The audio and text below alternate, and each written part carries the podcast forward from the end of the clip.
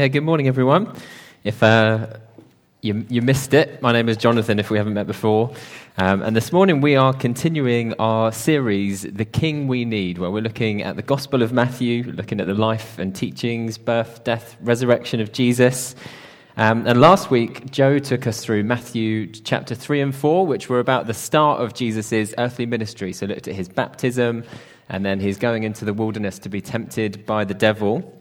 And this week we are in three chapters of Matthew Matthew 5, 6, and 7, which is more commonly known as the Sermon on the Mount.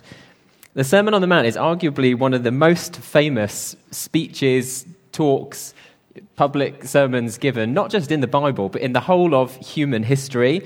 Um, it was like had a, a major impact on social activists like Martin Luther King, Mahatma Gandhi, um, Bob Marley, his first single, I found out yesterday, was called Judge Not, which is a direct quote of Jesus from the Sermon on the Mount. Barack Obama, when he was um, president of the United States, needed some kind of analogy to compare the US economy to, and he likened it to the, the parable of the builder who built his house on the rock. Um, and so that was also quoting from Jesus in the Sermon on the Mount as well. It's where you'll find the Lord's Prayer, do to others as you would have them do to you. Do not judge, or you too will be judged. Ask, seek, knock. Um, pearls before swine, that's in there as well. There's so much in the Sermon on the Mount that will be familiar for lots of us. And so, as we start, I just want to give a quick disclaimer, which is that most of the Sermon on the Mount is going to go absolutely untouched this morning. Um, Martyn Lloyd-Jones, who was the, the minister and preacher of uh, Westminster Chapel in London, which is actually now a church um, which is part of Commission, our family of churches, he um, spent 60 Sundays going through the Sermon on the Mount over three years, and we're, we're not doing that. We're, we're doing it in one Sunday. Um, and so, really, two things for that. One is read it for yourself. My greatest encouragement would be, um, if I say anything of value this morning, would be go and spend some time reading the Sermon on the Mount. It will take you like 10, 15, 20 minutes, depending on how quickly you're going through it. Apparently, Mahatma Gandhi, who was a Hindu, read the Sermon on the Mount twice a day for the last 40 years of his life. Now, I, I, did a quick Google to see whether that was true. It was on the Bible Project um, podcast. I don't know, but the point is hey, we can find some time this week to read the, the, um, the Sermon on the Mount. And so, what I want to do today is rather than just go through every verse, is really look at what's the big idea? What's the big picture? What is Jesus' message? What is the message of the kingdom that he is giving in this sermon? And really, the big idea that he is trying to get across to us is all about true life, about flourishing life. We could call it lots of different things. We could call it the good life, we could call it living your best life. We're basically we're asking the question, and Jesus is asking the question well, what does it look like to live the good life, to experience true life, life that is full of joy and peace and contentment and wellness and satisfaction? I um, so I was preparing for this preach uh, last week, purchased this book. It's called The Life Changing Magic of Tidying Up. And it's by Marie Kondo, The Japanese Art of Decluttering and Organizing. Life changing magic and tidying up are not two things which you often hear in the same sentence, are they? But the, um, the first line of the introduction caught me. She says, In this book, I have summed up how to put your space in order in a way that will change your life forever. I mean, that is a statement and a half, isn't it? Like, I'm not quite sure that I expect that she does it in the book. I'm sure there's lots of helpful tidying tips in there as we start a new year. Um, but the key thing is that she is trying to, obviously, sell her book and I'm sure make quite a bit of money out of her Netflix series and other stuff that she's done as well. I'm sure she's doing very well for herself. But she's trying to sell the book by saying, listen, if you learn the Japanese art of tidying up and if you can get your space in order, what's going to happen is that you're going to experience like life change. Your life is going to be flourishing. That's what she's selling to us. Ultimately, she's saying, like, the good life consists in, or at least part of it, is having a, a tidy house that you love to be in and is not cluttered and is just super nice all the time. Um, and actually, she's, she's not the only one in doing that. That's the whole point of advertising, isn't it? Whenever you watch an advert for anything, what they are selling to us, and we're absolute suckers, so we take it in a lot more than we think, is hey, listen, the way to get the good life, to get flourishing life, to get true life is to have X, Y, Z, or look in this way. As we start a new year, lots of us will be starting to think of this way. We'll be looking over the year ahead and thinking, right, if I'm going to experience true life, flourishing life, this year? Like, what does that look like for me? We might be thinking, hey, that, that's to do with my health. So I'm going to drink more water, eat less junk, exercise more, feel better about my body, and then life will be flourishing. Um, or it might be about control. This year, I want to keep my house tidy, or I want to break habit XYZ, and then flourishing life will be mine.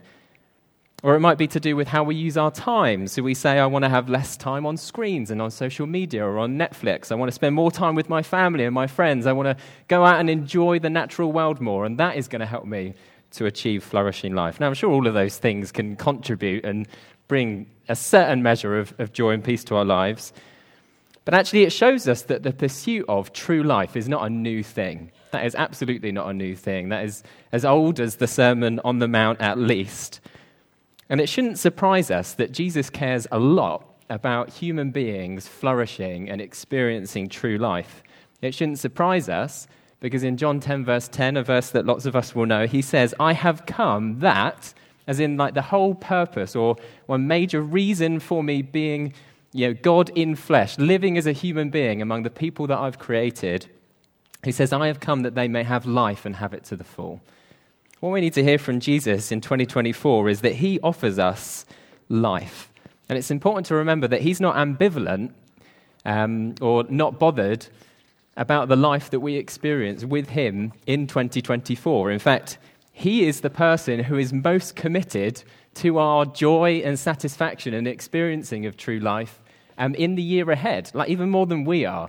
His earnest desire, his eager desire is for us to experience the life, the joy, the peace, the satisfaction that comes from a living relationship with him. And so, to that end, we read the story this morning of how he went up a mountain and he sat with his disciples amongst a crowd and he sat down and it says, and he began to teach them. And he teaches them um, in the Sermon on the Mount. I think I've got a page wrong. No, don't worry. I'm okay. And this is the Sermon on the Mount. And so basically, what I want to do is just ask two questions this morning True life, flourishing life, whatever we want to call it, the good life. How do I get it? And then what does it look like? And that's just that's where we're going. We're going to be dotting about quite a bit. We're actually going to start at the end of the Sermon on the Mount, and then we're going to go back to the beginning, and then we're going to look at a couple of bits in between. So it's going to be really handy if you've got a paper Bible or Bible on your phone in front of you just to see where we are. Some of the passages will come up on the, on the screen, um, not all of them will. And we're going to start at the end. So we're going to start with this question How do we get true life? And Jesus' ultimate answer in this sermon, in the whole Bible, is that Jesus gives us true life by giving us himself. And so we're going to start by reading um, from Matthew chapter 7, verse 24. The Sermon on the Mount is one of those helpful passages in Scripture where we get told what the big idea is. So, you know, like there's that parable in Luke that starts off, um, and Jesus told his disciples a parable to teach them that they should always pray and never give up. And then you're reading the parable after that, like, oh boy, like I understand what's going on here because I just got told. And actually, it's the same with the Sermon on the Mount because Jesus gets to the end of the sermon and he says this He says, Therefore, everyone who hears these words of mine and puts them into practice is like a wise man who built his house on the rock. The rain came down, the streams rose, the winds blew and beat against that house, yet it did not fall because it had its foundation on the rock. But everyone who hears these words of mine and does not put them into practice is like a foolish man who built his house on sand. The rain came down, the streams rose, the winds blew and beat against that house, and it fell with a great crash. In this parable, Jesus is telling us, and actually, the, the whole of what he's teaching in the Sermon on the Mount and all of his words are supposed to point us to the fact that if we want to experience true life, there is no way that we can experience true life except in a relationship with Jesus Christ. He tells us just a few things in this parable. I think he's making the point that everyone wants to experience true life. Like, there are no human beings who go through life and say, actually, no, I'm not committed to wanting to enjoy my life and have peace. Sure, we might like lose sight of that, but actually, that is the, the ultimate goal. That's the reason that we do pretty much everything that we do, is because we're trying to find that peace and joy and satisfaction. And then Jesus tells us that every single human being builds their house on something. Right? So he's got two categories of people. First category is people who hear the words of Jesus and put them into practice and they're the people who are, wise and build their house on the rock. And then there are people who either, I guess, don't hear the words of Jesus at all or don't listen to them, or those who hear it and then don't put it into practice. And then they are like the foolish man who builds their house on sand. And it's really important that we pay attention to that because it means that all of us, so this morning, whether Christian or not, are going to be building our homes, our houses on something, right? So, and I would also warn us at this point that just because we're a Christian, it doesn't mean that we're necessarily building our house right now on the rock. Sure, that might be kind of ultimately what's going on, that Jesus is our, our true rock, whether we are walking really close with him or further away. But actually, day by day, hour on hour by hour, we can slip into thinking, hey, I'm building my house on the rock because I'm a Christian and I go to church and I read the Bible. But actually, we can then slip very, very, very easily into building our house on the sand. And it's important that we note that because Jesus assures us that in life, wind and rain will come. The difficult parts of life, suffering in life will come. We're assured of it. And actually, it's the wind and the rain that is going to show what we've been building on. Okay? Because lots of our life, we might be building our house on sand and it looks absolutely fine. And then what's going to happen is suffering comes, hardship comes, trying circumstances come, and then what we're building on is going to be shown for what it is. Appearances can be deceiving. Apparently, in the Middle East, um, I guess at the time of Jesus and probably now, there are times like during the dry season where dirt just hardens up so much because of the lack of water that it would appear like rock. And so you could build your house on it, and it would probably seem like a really stable foundation. But then, as soon as the rainy season comes, it just turns to mud and it slides away. We've got to be careful as Christians that we're not going through life building our house on sand, because otherwise we're going to get to the point where suffering and hardship comes, and then the house it comes down, comes down with a crash. Um, my favorite film of 2023, I actually we watched on the last day of 23. We watched it on New Year's Eve, and it was the Barbie movie. Um, which can divide opinion. I personally was a big, big fan. Just really enjoyed it. We um, rented it for 48 hours and watched it New Year's Eve. And then I had a serious conversation about whether we watched it again the next night because I was just like, this is a brilliant piece of, of cinema. Obviously, don't agree with everything in there, or even lots in there. But um, there's this wonderful scene towards the end of the film where Ken is in Barbie's dream house and is talking to Barbie. Um, and basically, Barbie is, is rejecting him and is basically saying she's not interested in him. And Ken cannot fathom this and has an awful breakdown. And the reason he has a breakdown is because his whole existence has always been Barbie and Ken. And so when Barbie rejects him, he, he can't take it. And so he starts crumbling and he just can't manage it and has this awful experience because he's like, what does life look like if it's not Barbie and Ken? How can I take this rejection?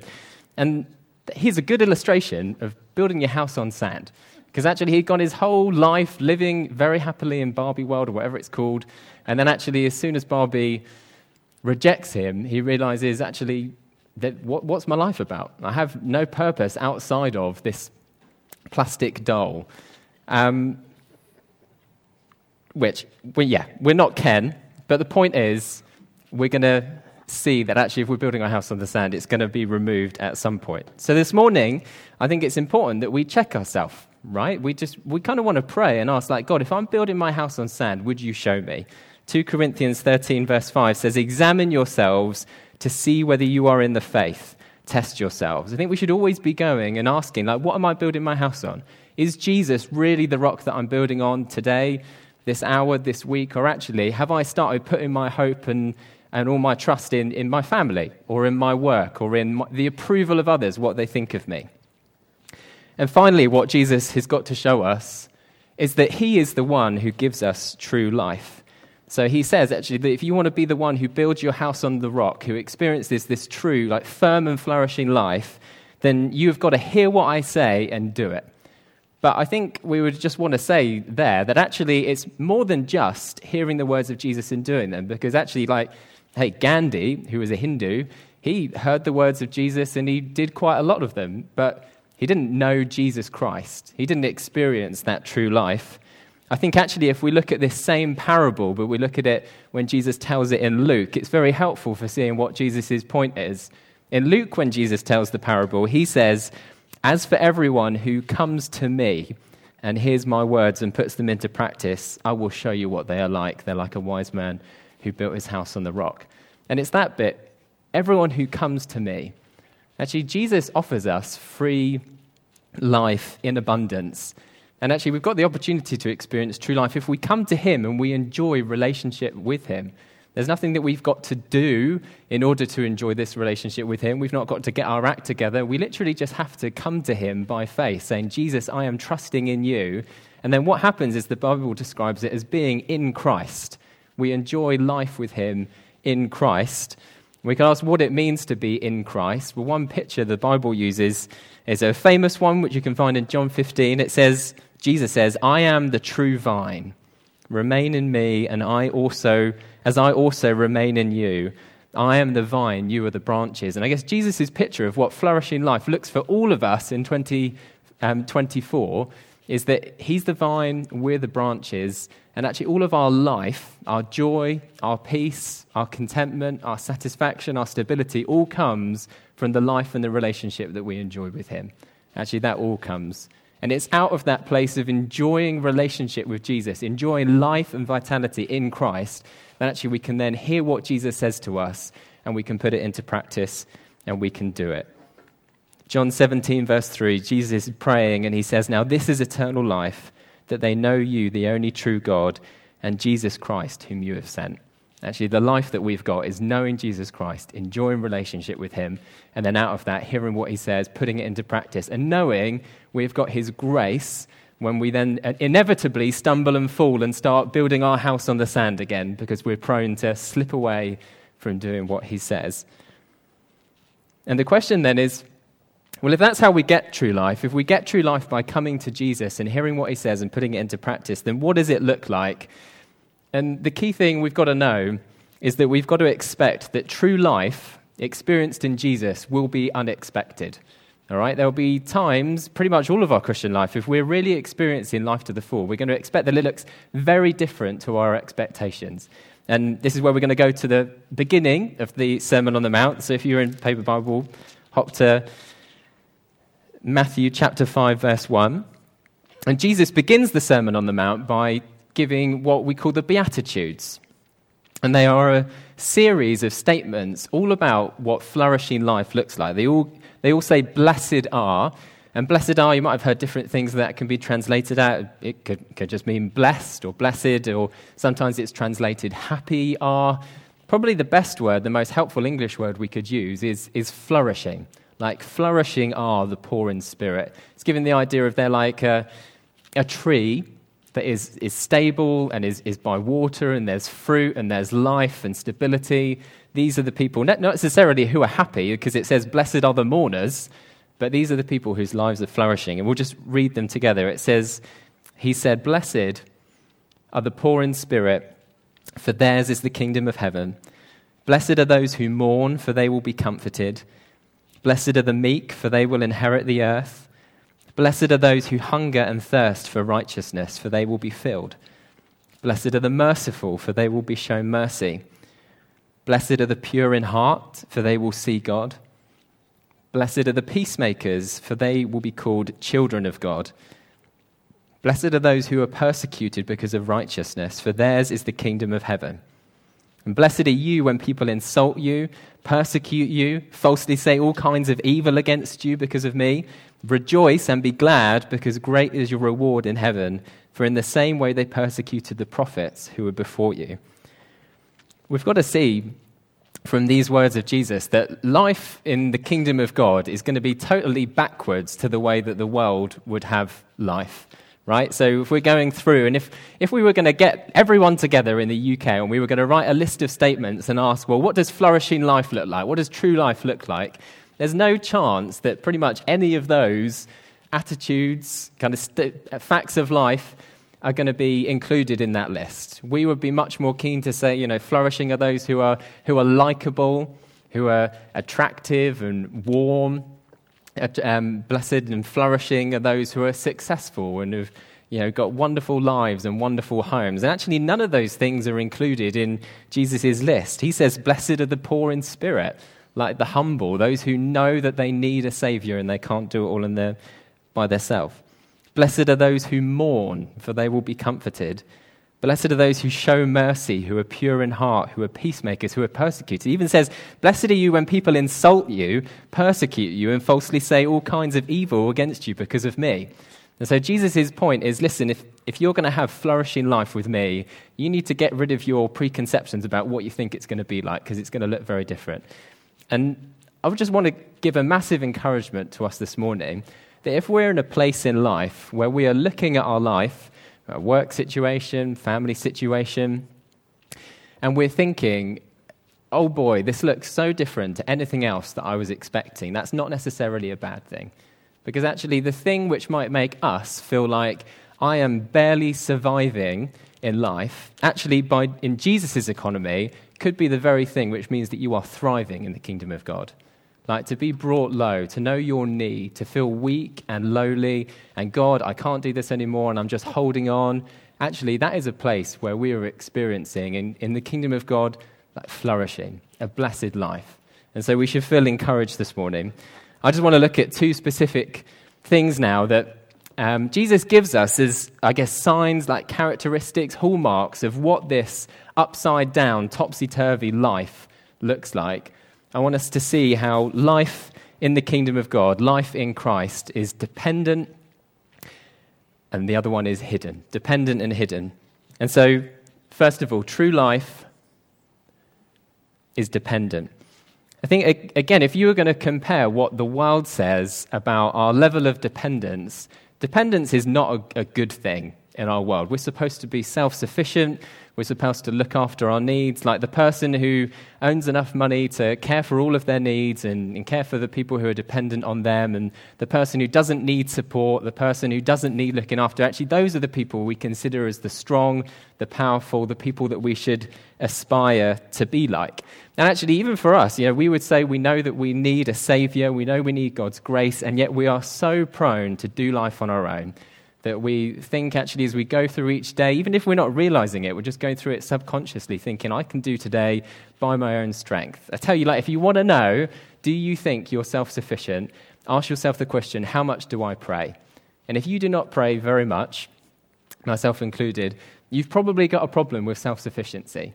You probably think that you're able to do it all by yourself because the person who actually realizes their need is a person, Jesus says, of, of prayer and dependence on the Father.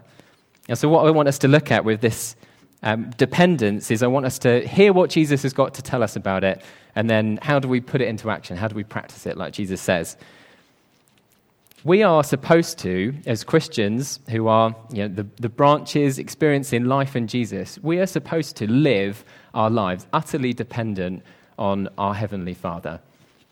In, um, in the Sermon on the Mount, Jesus, when he's talking about God, right? He uses the word God to talk about God. I don't know what it's like in the, the Hebrew or the Greek or something like that, but in, at least to my count, when I read through my NIV Bible, God is mentioned like three or four times. Lord is in there a couple of times. Great King is in there once. And then 17 times, Jesus refers to God as your Father or your Father in heaven.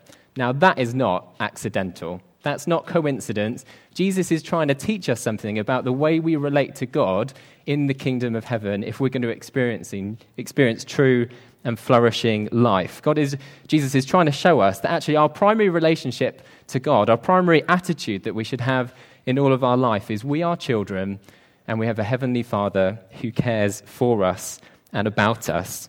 If we are in Christ, then we are also children of God. Galatians 3:26 says, "So in Christ Jesus, you are all children of God through faith." Jesus is our brother through faith. We are sons and daughters with him of our Father in heaven. And the sheer number of times that Jesus says, Your Father, your Father in heaven, this is not just incidental. He's trying to say, listen, first thing you need to do as you wake up in the morning is get your heart sorted out that you are going through today and this week and all of life, 2024, not as a self sufficient adult, if you like, but as a child. That's our position. What are children? They're needy, they're dependent, they need all the help they can get, they're incompetent when you leave them on your own, on their own. Actually, they need a parent to be with them and to look after them. And Jesus says that is what you are like. You are more like a child than you think. Just think of all the times that he says, Father, I won't put them up on the screen. He says, um, like when you're practicing your righteousness, don't do it to be seen by others, do it to be seen by your Father in heaven.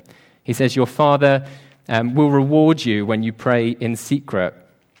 Um, he says, Don't babble like the pagans when you pray, because they think they're going to be heard because of their many words. When you pray, just ask God because your Father knows what you need before you ask Him. Then, when He starts off His prayer, like again, we've probably said the Lord's Prayer so many times that we lose the wonder of the way He starts it. He doesn't start it off exalted King, wonderful counselor, all of the other names, the wonderful names that He could use for God. He says, When you pray, pray like this Our Father.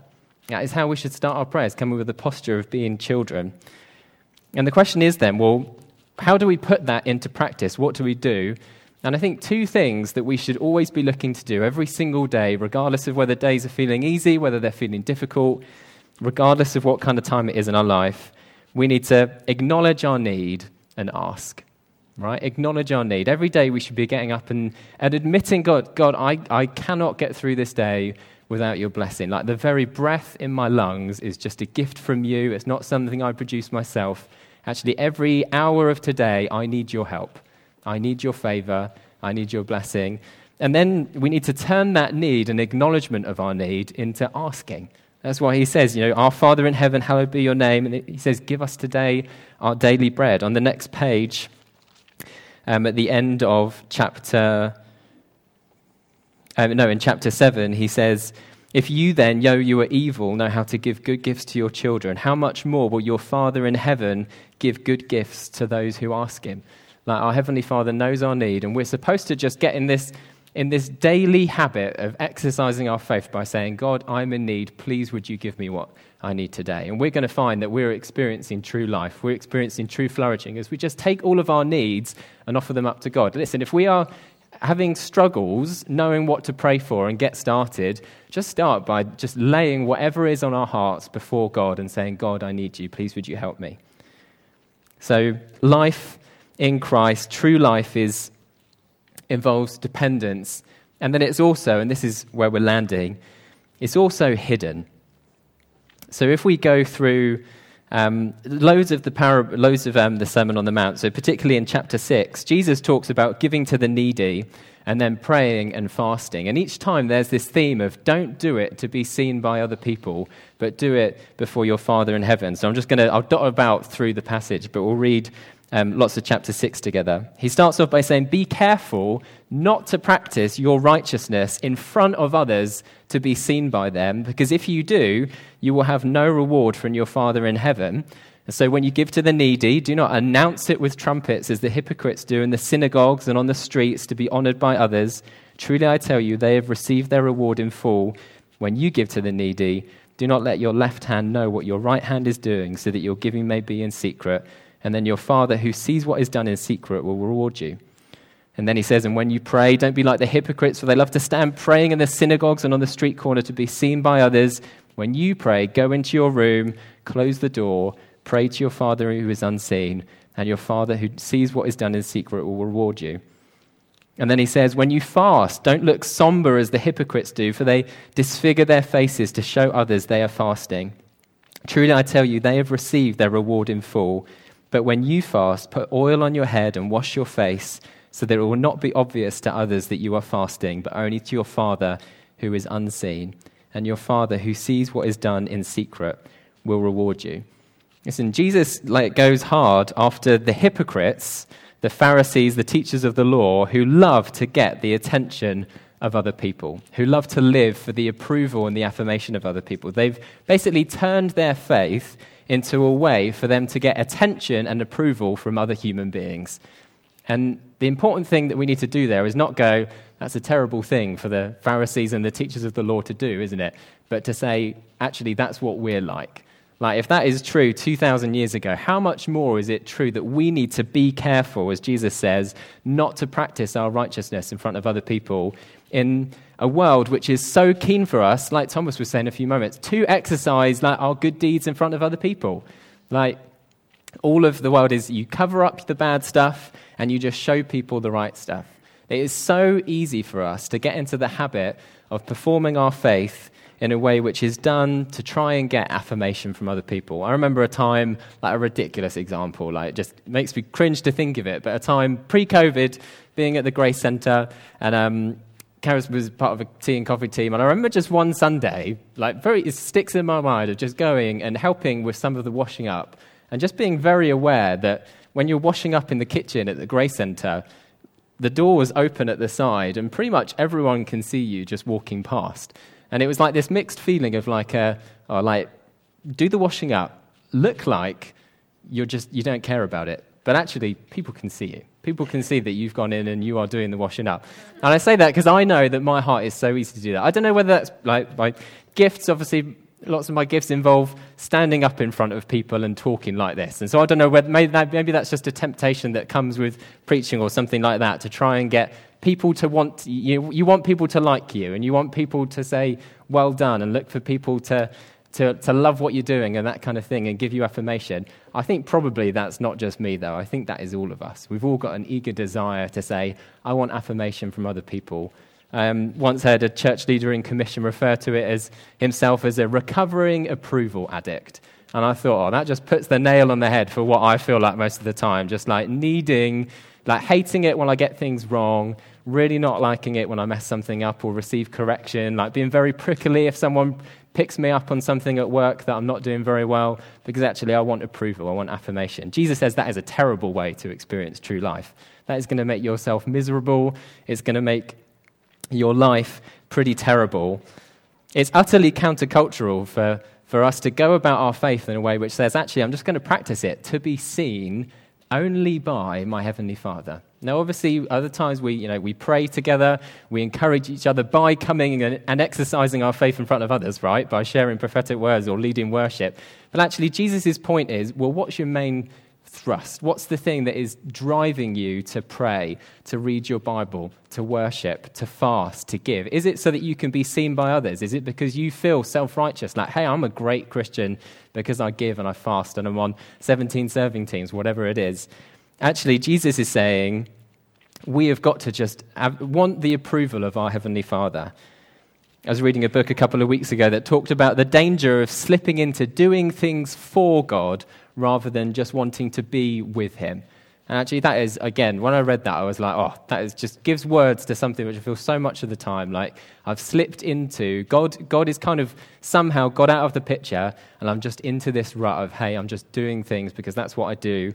And they've become detached from my relationship with God. You know, even like me leading, leading a meeting, times where I can think, oh, actually, I'm getting ready to lead a meeting, and my heart feels so far away from God. Like it's become detached from my relationship with Him.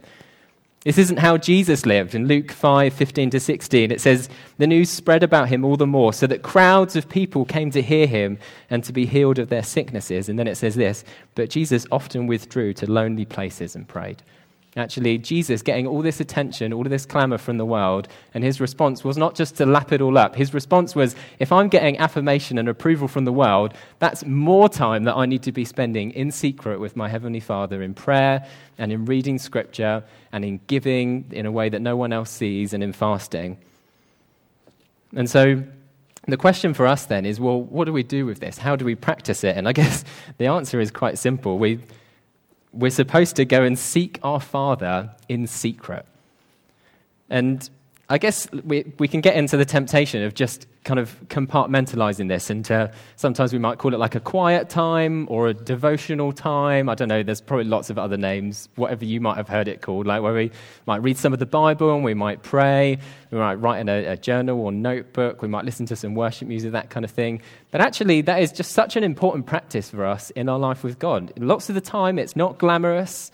Lots of the time, you know, pretty much all the time, but no one else would know about it. But Jesus is saying that's like the engine room of your life. If you want true life, it's going to be about finding that secret space with God where it's just you alone with God and you're spending time with Him.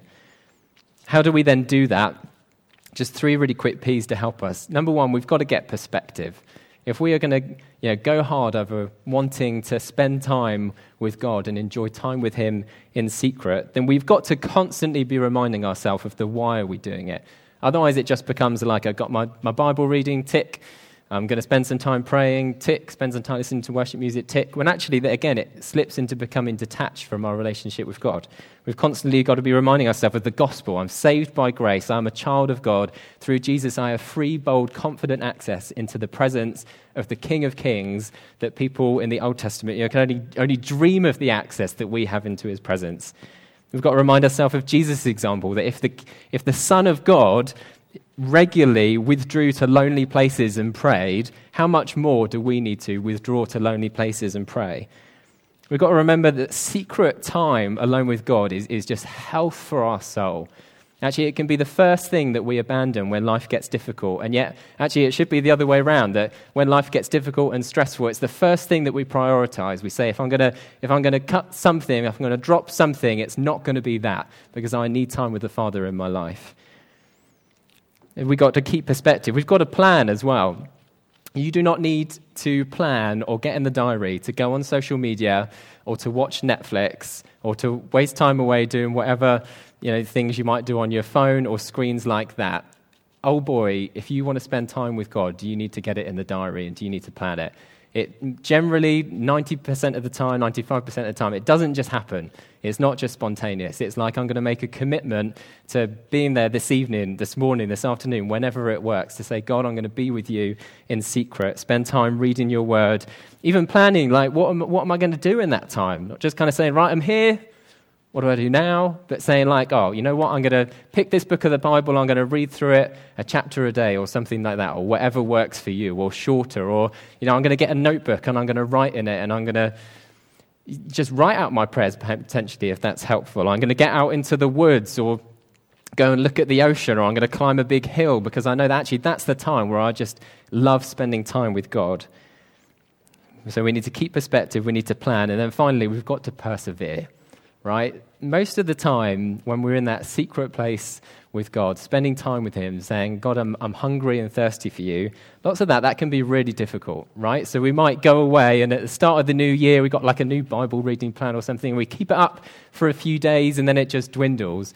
We've got to know that actually, when we're coming to that time, we've got to sometimes adjust expectations. It's not always going to be like a mountaintop experience, like I just felt God's love washing over me over and over again. Sure, that happens. But actually, lots of the time, it's just difficult, and you're in the middle of Ezekiel, and you're like, what on earth is this all about? And you're praying, and you're like, God, I don't feel like I've got the words to say.